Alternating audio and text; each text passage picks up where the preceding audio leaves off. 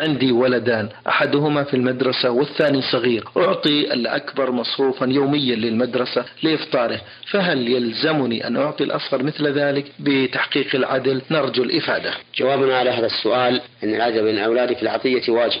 لحديث النعمان بن بشير أن أباه نحله نحلة فقالت أمه لا أرضى حتى تشهد النبي صلى الله عليه وسلم. فذهب ليشهد النبي صلى الله عليه وسلم على ذلك فسأله النبي عليه الصلاة والسلام هل فعلت هذا بجميع بنيه؟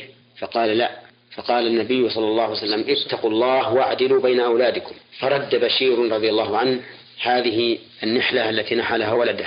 فدل هذا على أنه يجب على الأب أن يعدل بين أولاده في العطية والتعديل بين الأولاد يكون بأحد أمرين إما برد ما فضل به من فضل وإما بإعطاء الآخرين مثله. ولكن ما معنى التفضيل؟ تفضيل أن نفضل بين الأولاد فيما تقتضي الحال التسوية بينهم فيه، وليس أن نعطي أحد الأولاد ما يحتاجه، لأن إعطاء أحد الأولاد ما يحتاجه إذا كان الآخر لا يحتاج مثله لا يعد تفضيلا ولا يعد جورا، وبناء على ذلك فإن الجواب على هذا السؤال أن نقول للسائل إن إعطاءك الولد الذي يدرس ما يحتاجه في المدرسة لا يعد تفضيلا ولا يلزمك أن تعطي الابن الصغير مثله. بل لا يجوز لك أن تعطي الابن الصغير مثله لأنك لو أعطيت الابن الصغير مثله لأعطيته أمرا فاضلا عن حاجته فيكون في هذا جور. وأبلغ من هذا أن أحد الأولاد احتاج إلى زواج فزوجه فإنه لازمه أن يعطي الآخرين مثل ما أعطى هذا المتزوج. وقد ذهب بعض العامة إلى عمل يظنه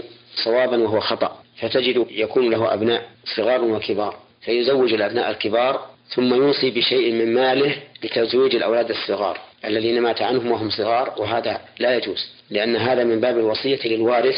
وقد قال الله عز وجل يوصيكم الله في أولادكم للذكر مثل حظ الأنثيين. وقال النبي عليه الصلاة والسلام لا وصية لوارث. فالأولاد الصغار الذين لم يبلغوا سن الزواج لا يجوز لوالدهم أن يوصي لهم بشيء من ماله نظير ما زوج به الكبار. بل نقول انتظر حتى إذا بلغ هؤلاء الصغار مبلغ النكاح فزوجهم. وبهذا تكون عادلا.